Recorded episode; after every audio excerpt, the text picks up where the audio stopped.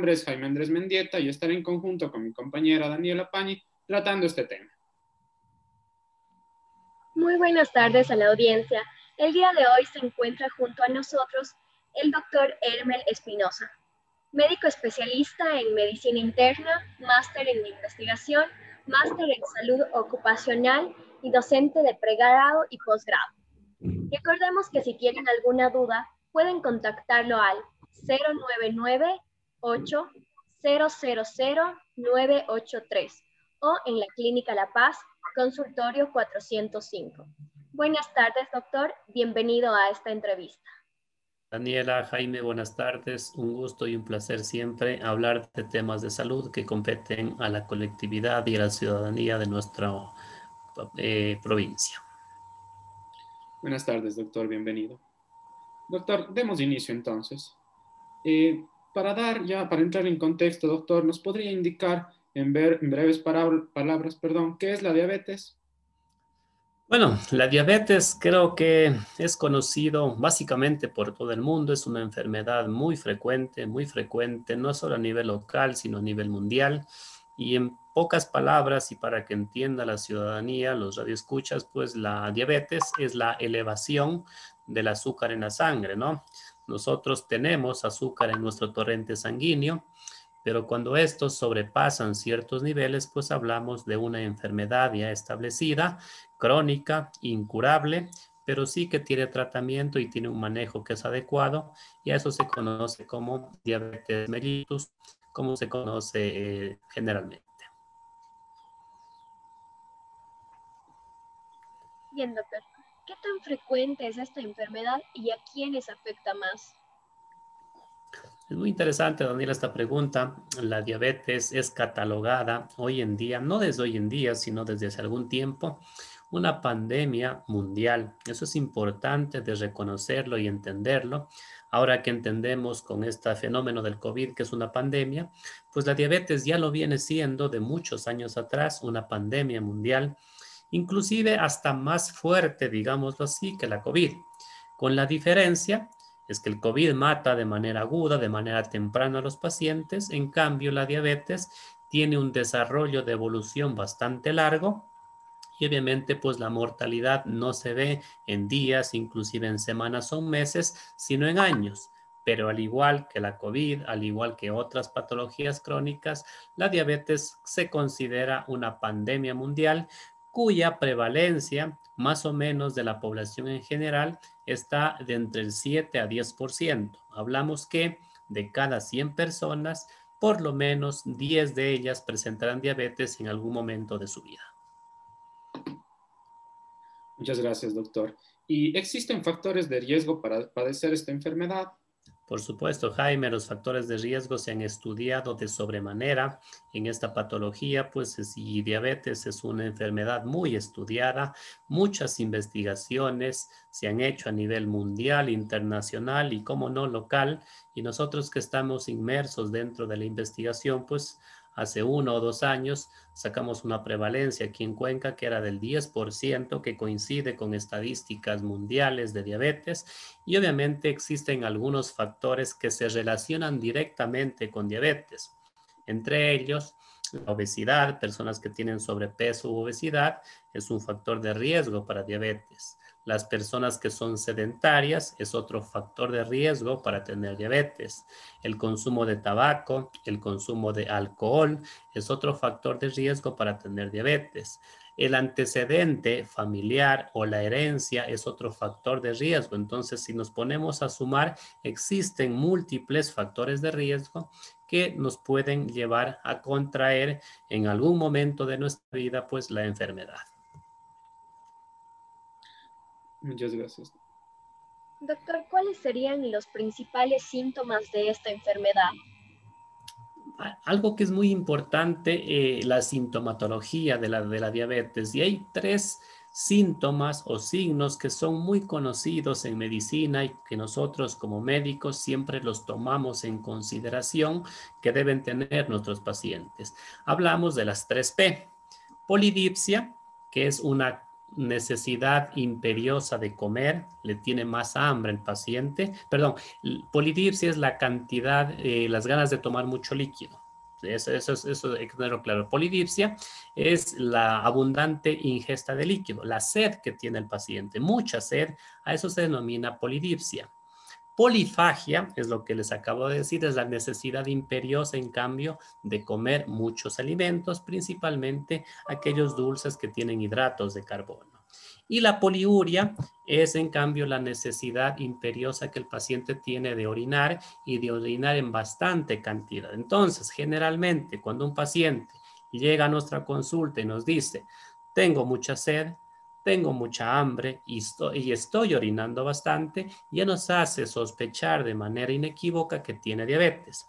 También otros signos, otros síntomas, pues son en los pacientes la pérdida de peso, que también es muy frecuente en algunos pacientes.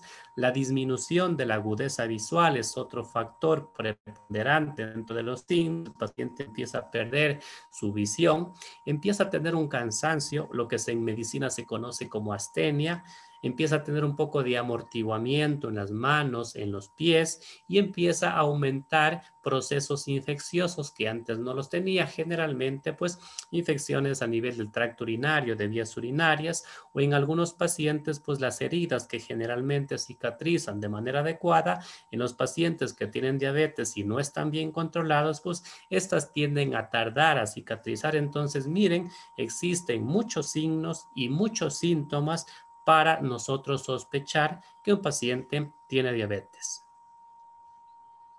Perfecto, doctor. Y ahora, ¿nos podría, por favor, comentar cuáles son los tipos de diabetes y cuál es la diferencia entre cada uno de ellos? Esto es muy importante porque existen en la actualidad, hablamos del 2021, las guías americanas, que son las que nosotros nos regimos en nuestro medio, hablan de una clasificación de cuatro tipos de diabetes, ¿sí? La que es más conocida, la diabetes mellitus tipo 2, es la que se presenta en personas adultas, hablamos de, entre los 30 a 40 años, aunque ahora en la actualidad se está presentando a más temprana edad, pero generalmente se presenta en personas obesas, sedentarias, que han tenido un hábito alimenticio inadecuado y que tienen un antecedente familiar que se les diagnostica a esta edad, se llama de diabetes mellitus tipo 2.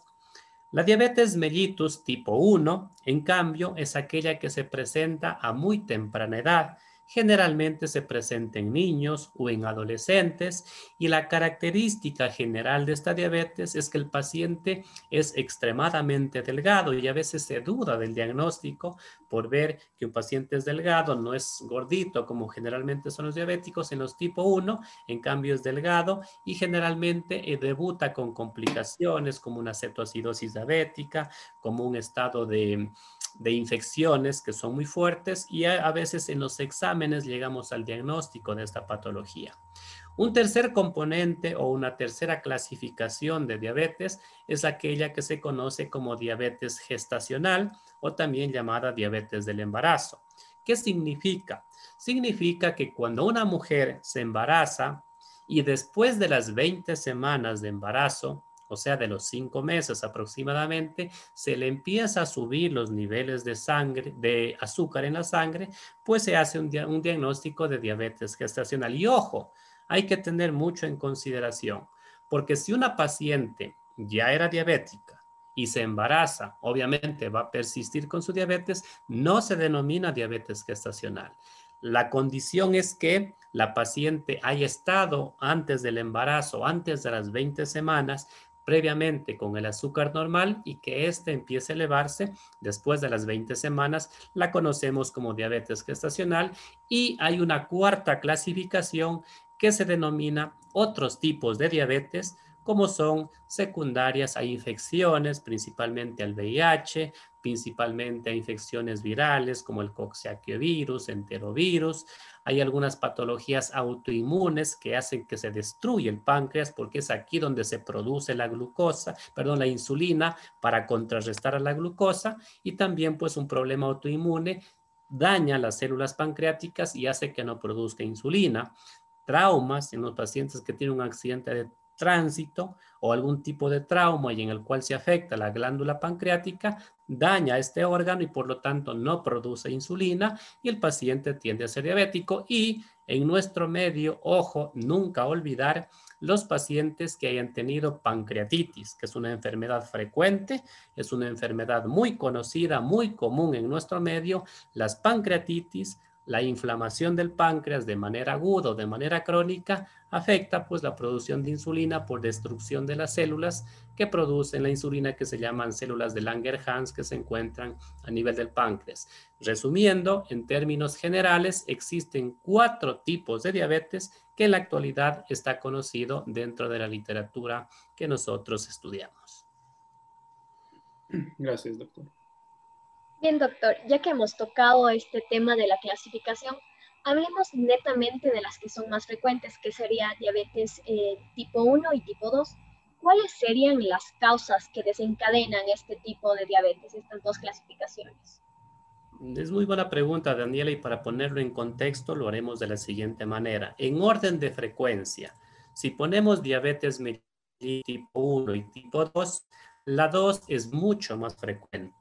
Hablamos que el 90% de todas las diabetes van a pertenecer a la diabetes tipo 2 y únicamente un 10% de todas las diabetes pertenecerán a la diabetes mellitus tipo 1. ¿Cómo se podría diferenciar si es que es tipo 1 o tipo 2? Pues existen algunas formas. Primero, el inicio de la edad de los síntomas. Generalmente en la diabetes tipo 2, como les habíamos comentado, empieza a una edad un poco tardía, 30, 40 años, ahora inclusive hasta de 20, 18 años ya tenemos diabéticos tipo 2. Generalmente se habla en los pacientes que son gorditos, que son sedentarios, que tienen una mala eh, hábitos alimentarios, que son tabaquistas, que consumen alcohol y se presenta esto en estos pacientes. En cambio, la diabetes tipo 1, que es menos frecuente, pero que inclusive es más grave que la de tipo 2, la podemos encontrar en pacientes jóvenes, a veces en niños, a veces en adolescentes, y no necesariamente que sean de gran peso o que sean gorditos, sino generalmente en pacientes delgados.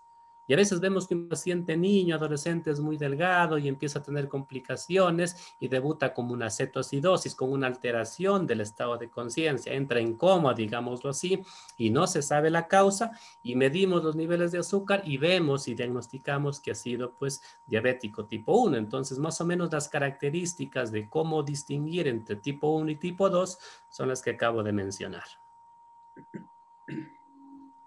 Listo, doctor. Y ahora, por favor, ¿nos podría comentar cómo se realiza el diagnóstico de esta enfermedad? ¿Existen algunos parámetros, tomas de sangre, etcétera? ¿Cómo se la realiza, doctor?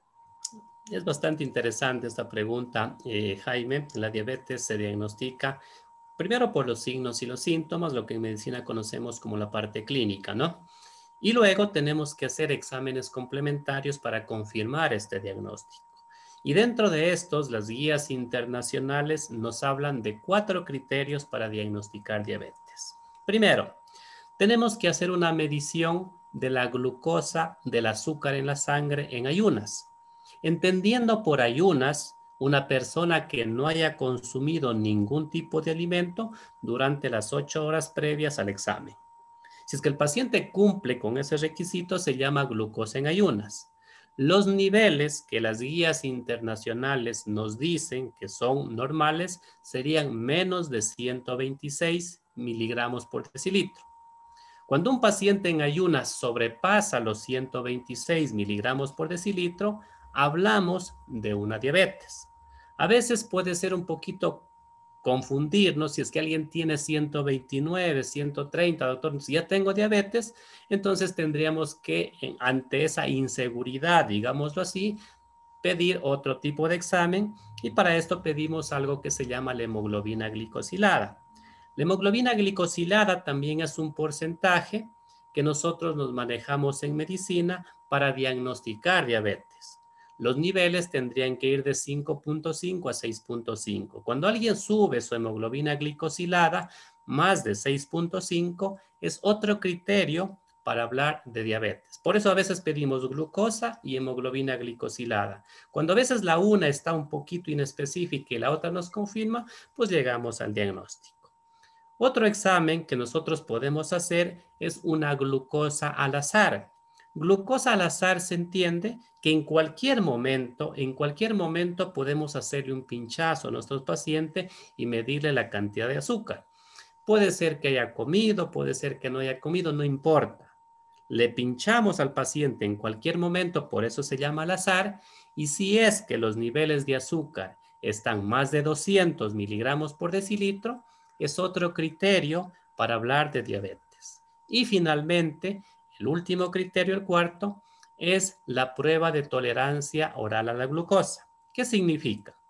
A un paciente en ayunas le damos una sustancia muy dulce que se llama glucosa, 75 gramos para ser exactos, lo diluimos en 300 ml en un vaso de agua y le damos que tome al paciente. Es una sustancia bastante dulce. Los que se han hecho esta prueba saben lo extremadamente dulce que es. A las dos horas de haber consumido esta sustancia dulce, le hacemos un control del azúcar. Si es que está más de 200, igual se habla de diabetes mellitus.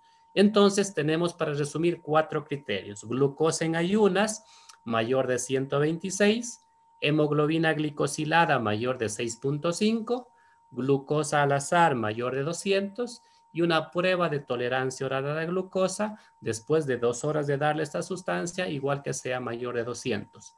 Basta con que una de ellas, ojo, no las cuatro, basta con que una de ellas esté elevada, pues llegamos al diagnóstico de esta enfermedad. Muchas gracias, doctor.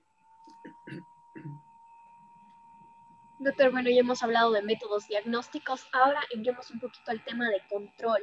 ¿Cómo se, qué recomendaciones se da para el control de la diabetes? Esto es muy importante, Daniela. El control de la diabetes hay que entender y un paciente que sufre esta enfermedad debe entender que no solo es cuestión de tomar medicamentos. Si bien es cierto, es un pilar fundamental tomar pastillas, tenemos nosotros tres pilares fundamentales para el control de una diabetes. El primero es la medicación, ya sea tabletas, ya sea insulina, dependerá de lo que el médico de cabecera le sugiera. Eso es un pilar fundamental, los medicamentos. Segundo pilar fundamental es la dieta. Y aquí, por favor, hacemos hincapié en los pacientes el cumplir estrictamente las medidas de dieta que nosotros les sugerimos. Y con mayor criterio lo podrá hacer un, un médico nutricionista que conoce un poco más del tema. Pero de, nada sirve ponerse insulina, de nada sirve tomar medicamentos si no nos controlamos en la dieta y somos descontrolados desde este punto de vista. Estos dos pilares y un tercero es el ejercicio físico que sin lugar a duda ayuda de sobremanera al control de la glucosa en la sangre y para esto recomendamos que sea, si no es diario, por lo menos 30 minutos de ejercicio de caminata al día, por lo menos tres veces por semana de manera alternada. Puede ser lunes, miércoles, viernes o martes, jueves, sábado. Nunca lo hagan solo un día o dos días por semana, porque a veces tenemos pacientes que tienen una profesión, supongamos, de chofer, taxista. Dice, yo doctor, de lunes a sábado no puedo hacer ejercicio por mi trabajo y no me lo permiten, pero el día domingo juego un partido de boli, de básquet, corro y paso todo el día. Eso está mal. Eso es sobrecargar al cuerpo por un solo día de ejercicio y más bien eso perjudica el estado de salud y más bien debería, ser alternado esta parte de para controlarse bien el azúcar y obviamente dejar esos malos hábitos que son el tabaco, el alcohol y esto que obviamente promueve y aumenta el riesgo de diabetes o de complicaciones. Muy claro, doctor, muchas gracias. Ahora, eh, ¿cuáles son las principales complicaciones que conlleva esta enfermedad, doctor, en caso de que los pacientes pues, no sigan el tratamiento o las recomendaciones ya mencionadas? Sí, a veces, y esto hay que dividirlo en dos grandes grupos. Existen complicaciones agudas y complicaciones crónicas. Las complicaciones agudas de las diabetes son cuando existe una elevación brusca de los niveles de azúcar en la sangre. Y esto puede deberse o puede dar una, un coma, lo que se conoce en medicina, un coma diabético, o lo que conocemos los médicos como un coma hiperosmolar, una cetoacidosis diabética o una hipoglicemia. Son tres complicaciones agudas que se presentan de manera brusca cuando alguien no se controla adecuadamente su glucosa en la sangre. Y las complicaciones crónicas, en cambio, hablamos de problemas macrovasculares y hablamos de problemas microvasculares. Crónico significa más de cinco años de diabetes que no tengo un buen control y entonces el paciente podrá tener, hablando de las microvasculares, de esa pequeña circulación, problemas en la visión. El paciente tiene lo que se llama retinopatía diabética. El paciente empieza a disminuir su visión tiene nefropatía diabética, el paciente empieza a dañarse su riñón, tiene eh, problemas eh, secundarios a nivel neurológico, puede tener eventos cerebrovasculares isquémicos, infarto agudo del miocardio, y en cambio las macrovasculares hablamos pues de órganos grandes como la piel, eh, neuropatía diabética, problemas grandes de circulación y este tipo de problemas que puede tener de manera crónica el paciente secundario a la diabetes. Bien, doctor. La siguiente pregunta es, ¿existe relación directa de la diabetes con otras enfermedades y cómo podríamos prevenir estas otras enfermedades si es que hay algún tipo de asociación? Por supuesto, la diabetes, la, verdad, es una enfermedad que produce mucho daño en el organismo. De hecho, por eso la manejamos, por eso la tratamos. Se relaciona mucho con problemas renales, como los dije anteriormente. Un paciente que tiene diabetes tiene mucha probabilidad de hacer fallo renal, de hacer insuficiencia renal y terminar en diálisis, que es el estado terminal de un riñón. Un paciente diabético se relaciona mucho con un infarto agudo de miocardio de hecho, un paciente con diabetes tiene mucha más probabilidad de infartarse que alguien que no tenga diabetes. Un paciente que tenga el azúcar alto en la sangre tiene mucha relación con problemas de isquemia cerebrales y puede hacer eventos cerebrovasculares de tipo isquémico y más frecuentemente que la población en general. Un paciente con diabetes hace retinopatía diabética, o sea, empieza a disminuir la visión, la visibilidad secundario a este problema. Un paciente con diabetes se relaciona mucho con infecciones crónicas recurrentes. Recordemos que la diabetes disminuye el estado de defensas del cuerpo, le inmunodeprime y entonces es más propenso a tener infecciones urinarias, a tener infecciones intestinales. Ahora, como ustedes han escuchado, un paciente con diabetes, si le da COVID, tiene mucho más riesgo de fallecer por esas complicaciones. Entonces, la diabetes, entenderle que afecta de manera sistémica a todo el organismo, a todos los órganos de nuestro cuerpo y obviamente por eso es el cuidado y el control estricto a nivel de los pacientes. Listo, doctor. Y ahora, por favor, ayúdenos con la siguiente pregunta. Se conoce mucho ya hablando sobre el tratamiento de la diabetes, el uso de la insulina. Sin embargo, como ya menciono, pues existen algunos mitos. Entre uno de ellos es qué tipo de pacientes usan insulina o qué tipo de pacientes no usan insulina a pesar de que tengan diabetes. Esto es una pregunta muy interesante y a la población le va a interesar mucho esto, porque partamos de cuál es la creencia que tiene la población y es lo que eh, por experiencia propia nos pasa con los pacientes. Cuando le sugerimos a alguien insulina, piensa el paciente o los familiares que está extremadamente grave, que está en una etapa terminal de la enfermedad y por eso es que ya le están poniendo insulina, porque el cuerpo ya no aguanta más con pastillas y entonces lo último es la insulina y está muy cerca de la muerte. Y esa es una mentira totalmente. Primero, yo siempre les hago esta reflexión a nuestros pacientes. A usted le falta insulina, por eso es que no se controla el azúcar. Entonces, ¿cuál es el, el mejor medicamento que usted puede utilizar? Y los pacientes me dicen insulina. Entonces, la insulina no es malo, es lo que necesita el cuerpo. Cuando yo doy pastillas, cuando yo doy medicamentos, no son medicamentos de insulina, son medicamentos que estimulan al páncreas para que éste produzca insulina. Pero al consumir medicamentos, tienen que sufrir un proceso, una serie de cambios, y dentro de estos cambios pueden afectar a otros órganos. Un órgano afectado por tomar pastillas para la diabetes puede ser el hígado, pueden ser los riñones, puede ser el mismo estómago. Entonces, eh, eh, ponerse insulina no es lo peor, ni tomar pastillas es lo mejor. Dependerá del estado del paciente y lo que necesite para nosotros sugerir. Voy a poner dos ejemplos claros. Un paciente que tiene diabetes mellitus tipo 1, que se da en jóvenes, en niños, esto generalmente se da porque su páncreas no produce insulina. Por más que le dé pastillas y o medicamentos, no voy a estimular al órgano por el páncreas porque está dañado y no voy a producir insulina.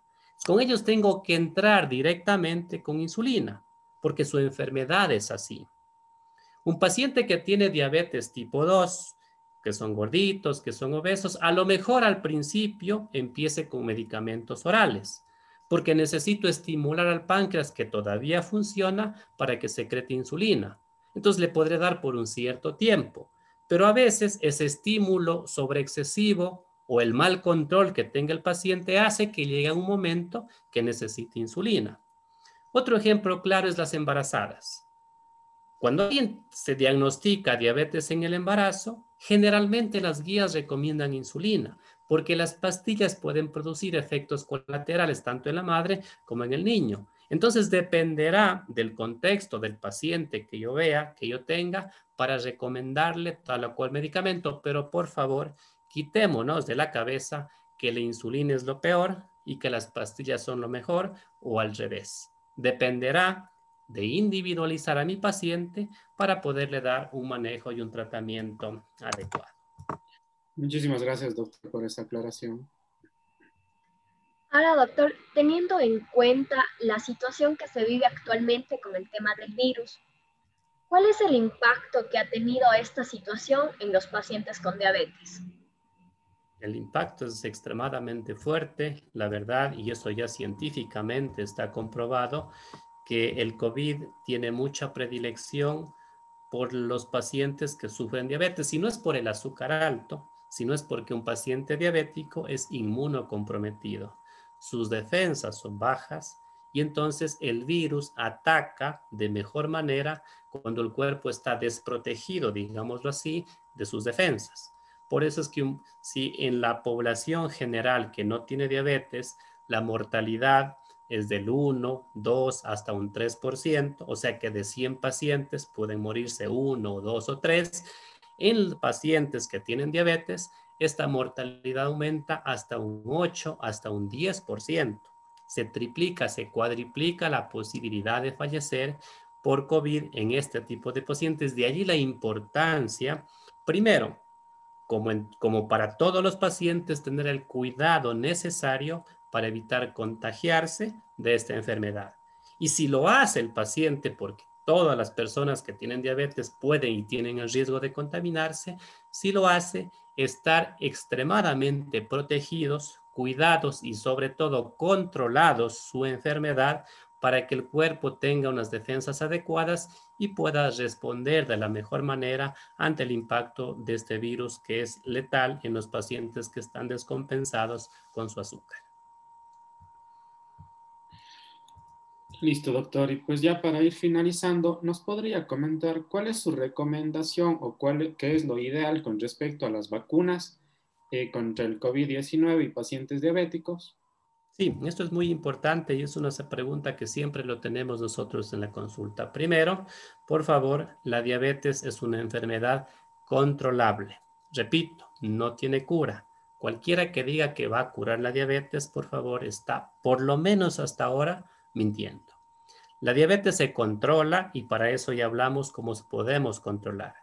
El primer mensaje que quiero dar a un paciente que tiene diabetes en estas épocas de pandemia primero es que tenga muy bien controlada su enfermedad, que tenga sus niveles de azúcar dentro de parámetros normales, que tenga una buena alimentación y que haga ejercicio físico de manera regular para que su cuerpo tenga buenas defensas y pueda pelear contra el virus una vez que ingrese al cuerpo.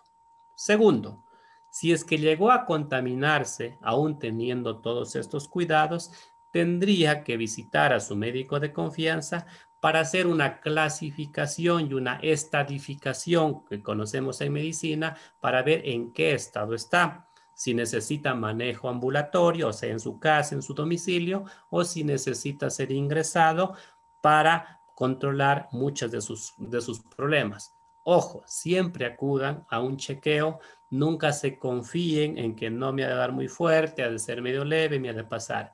Nosotros como médicos vemos algunos criterios en los pacientes, a ver cómo está, está su estado general y obviamente tampoco es que puede tomar cualquier tipo de medicamentos. Voy a poner un ejemplo medio al azar. Generalmente ustedes han escuchado que para el COVID se popularizó dar corticoides porque eso aún mejora un poquito la mortalidad y muchas cosas. Pues les cuento que en un paciente que tiene diabetes, el corticoide no mejora, más bien empeora su estado de azúcar, eleva sus niveles de azúcar porque es un factor de riesgo para elevar los niveles de azúcar en sangre y puede ser contradictorio y perjudicial en, su, en los pacientes que tienen diabetes. O sea, el tratamiento y el manejo, como siempre decimos en medicina, es individualizado no todos entran en el mismo costal y no todos siempre toman las mismas pastillas. No, porque a mí me hizo bien, toma lo mismo, tengo mi receta y así se va pasando de lado a lado y a veces lo hacemos general y eso es lo peor que podemos hacer, más aún si tenemos patologías crónicas como la diabetes. Muchísimas gracias. Hoy nos acompañó el doctor Hermel Espinosa, quien ha contribuido con valiosa información sobre el tema de diabetes. Le hacemos extensiva, doctor, la invitación para tratar temas de interés en eventos próximos.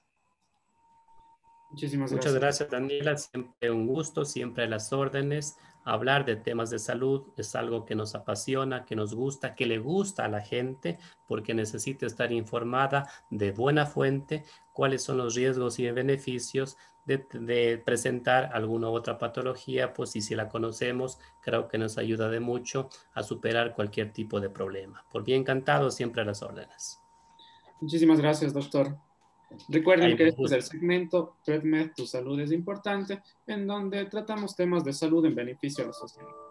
Recordemos también que es una producción de estudiantes de octavo ciclo de la carrera de medicina de la Universidad Católica de Cuenca. Continuaremos la próxima semana aquí en tu programa Conecta 3 por Ondas Cañaris 95.3.